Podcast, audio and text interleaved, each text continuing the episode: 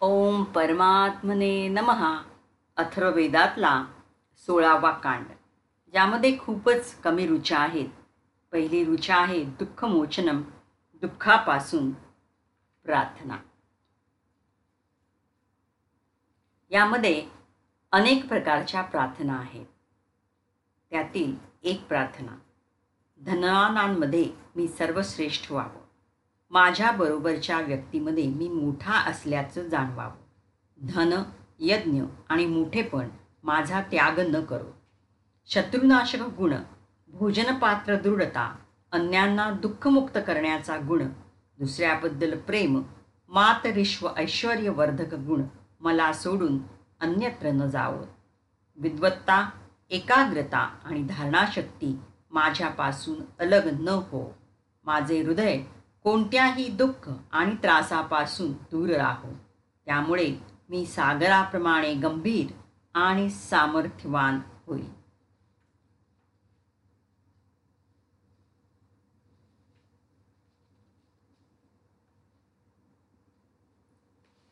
सतरावा कांड यामध्ये सुद्धा खूप कमी रुचा आहेत. अगदी थोड्या थोड्या अर्थांमध्ये तीस वेगवेगळ्या शॉर्ट प्रार्थना आहेत. यातील काही प्रार्थना फक्त आपण बघूयात.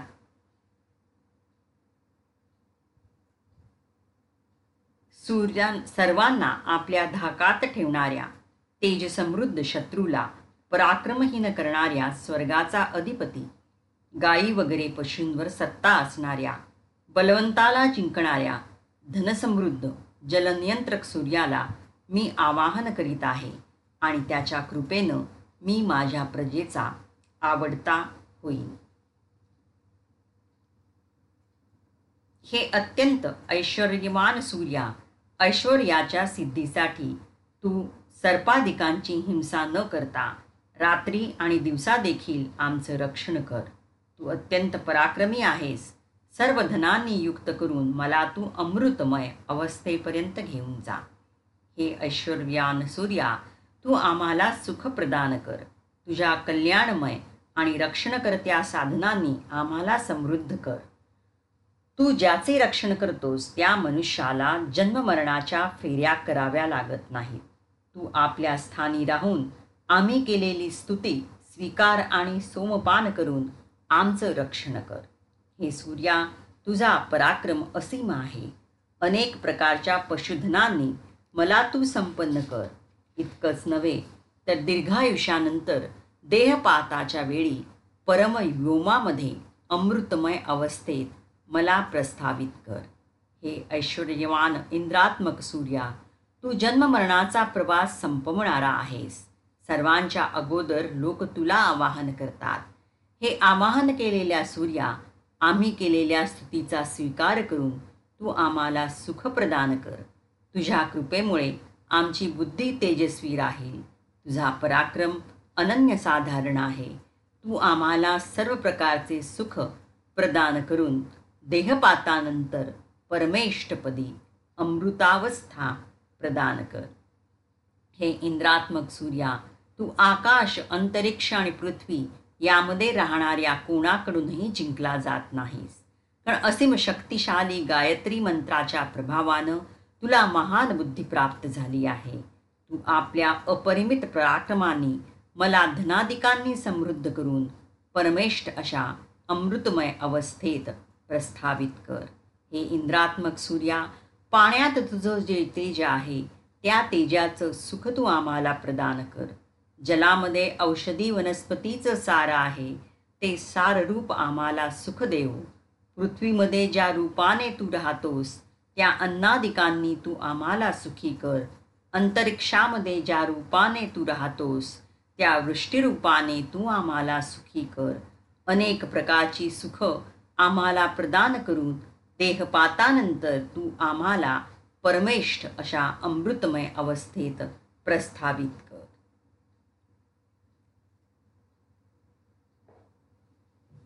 तर अशा सगळ्या सूर्याकरताच वेगवेगळ्या प्रार्थना इथे या अध्यायामध्ये या कांडामध्ये केल्या जात आहेत. तर यातली शेवटची तिसावी प्रार्थना आपण बघूयात. आणि इथेच हा सतरावा कांड संपतो आहे. माझ्या सानिध्यात असणारा अग्नी माझा संरक्षक आहे. भयापासून तो माझं रक्षण करतो. उदित होणारा सूर्य मृत्यूपाशापासून माझं रक्षण करतो. उषा या मृत्यूपाशांना दूर करो. दीर्घायुष्याची इच्छा असणाऱ्या मला हा वायू प्रदीर्घ कालपर्यंत सचेतन ठेव. माझी सर्व इंद्रिय सचेतन राहोत. आज आपण अठरावा कांड सुद्धा बघूयात. तर या कांडातील प्रथम प्रपाठकात यम आणि यमी यांचा संवाद आहे. यम आणि यमी ही सहोदर भावंड आहेत. यमी यमापासून पुत्रप्राप्तीची इच्छा करते. सर्व यमनिम्यांचा नियता आणि अत्यंत न्यायबुद्धीने वागणारा यम तिला नकार देतो. आणि हाच संवाद ऋग्वेदाच्या दहाव्या मंडलातील दहाव्या सुक्तामध्ये चौदा ऋचांमध्ये सुद्धा समाविष्ट करण्यात आलेला आहे. हा संवाद म्हणजे वेदकालीन समाजजीवन गृहस्थाश्रम आणि न्याय आचार याचं सर्वोत्तम दर्शन आहे.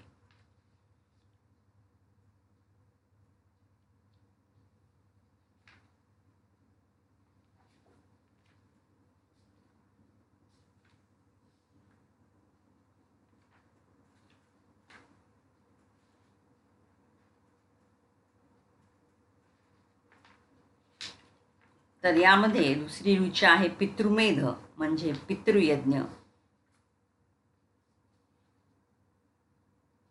परत आहे रुचा पितृमेध पितृयज्ञ.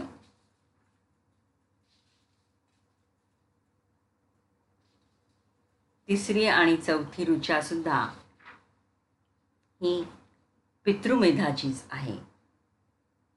आणि ज्यामध्ये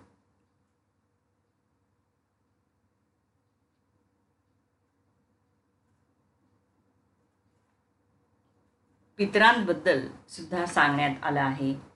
गृहस्थाश्रमाबद्दल सांगण्यात आलं आहे. पितृयज्ञामध्ये सांगित सांगण्यात आलेलं आहे. तर अथर्ववेदामध्ये आपण जास्त करून ऐश्वर पैसा धनसंपत्ती याबद्दलच बघत असल्यामुळे याचं संपूर्ण निरूपण मी इथे देणार नाही आहे पण थोडक्यामध्ये एक प्रार्थना मात्र मी इथे सांगते. हे अग्ने तुझ्या कृपा प्रसादानं जो यजमान अन्याचं गौरवगान करतो तो यजमान सर्वत्र प्रसिद्ध होतो. इतकंच नव्हे तर तो गायी अश्व आणि पशुधनासह दीर्घायुषी होऊन पुष्कळ काळपर्यंत ऐश्वर्याचा उपभोग घेतो. आणि लोकांमध्ये प्रतिष्ठा पावतो. हे अग्ने या यज्ञस्थानी आम्ही करीत असलेले तुझे आवाहन तू आई. सर्व देवांना आणि देवतांना बरोबर घेऊन ये. देवतांचं पालकरूपी आकाश आणि पृथ्वी यांनाही तू या ठिकाणी घेऊन ये. कोणतीही देवता या ठिकाणी आली नाही असं करू नकोस. हे अग्ने तू पूजनीय आहेस. यज्ञांमध्ये देवता आणि हवी यांची मंत्राच्या सहाय्याने सांगड घातली जाते. तेव्हा तू यजमानाला पुष्कळ मौल्यवान पदार्थ आणि धन प्रदान करतोस. उषक कालाबरोबर अग्नी प्रज्वलित केला जातो. तो दिवसभर असाच प्रज्वलित राहतो. सूर्यात्मक अग्नी आकाश पृथ्वी आणि सर्व दिशा यांना प्रकाशित करतो. आपल्या तेजोमय किरणांनी अंतिम पदार्थांना देखील तो प्रकाशित करतो. पृथ्वी आणि आकाश यांना आपल्या प्रकाशानं व्यापून टाकतो. आकाश आणि पृथ्वी सत्यवाणीचा आश्रय करतात अग्नी ज्यावेळी यज्ञ संपन्न करण्याच्या निमित्तानं यजमानाच्या सानिध्यात राहून यजमानानं केलेली स्तुती श्रवण करतो तेव्हा तो महान ज्वालांनी संपन्न होतो. यज्ञार्थ आलेल्या देवतांना आपल्याशा करतो आणि त्यांना इच्छित हवी पोचवतो. त्यावेळी संविधानी प्रदीप्त होणारा देवांना आवाहन करणारा पूजिन्य अग्नी आपल्या धूम्रध्वजासहित समृद्ध होतो. त्या या रुचेमध्ये संपूर्णपणे प्रार्थनाच आहेत वेगवेगळ्या. तर आपण एकोणीसावा कांड हा उद्या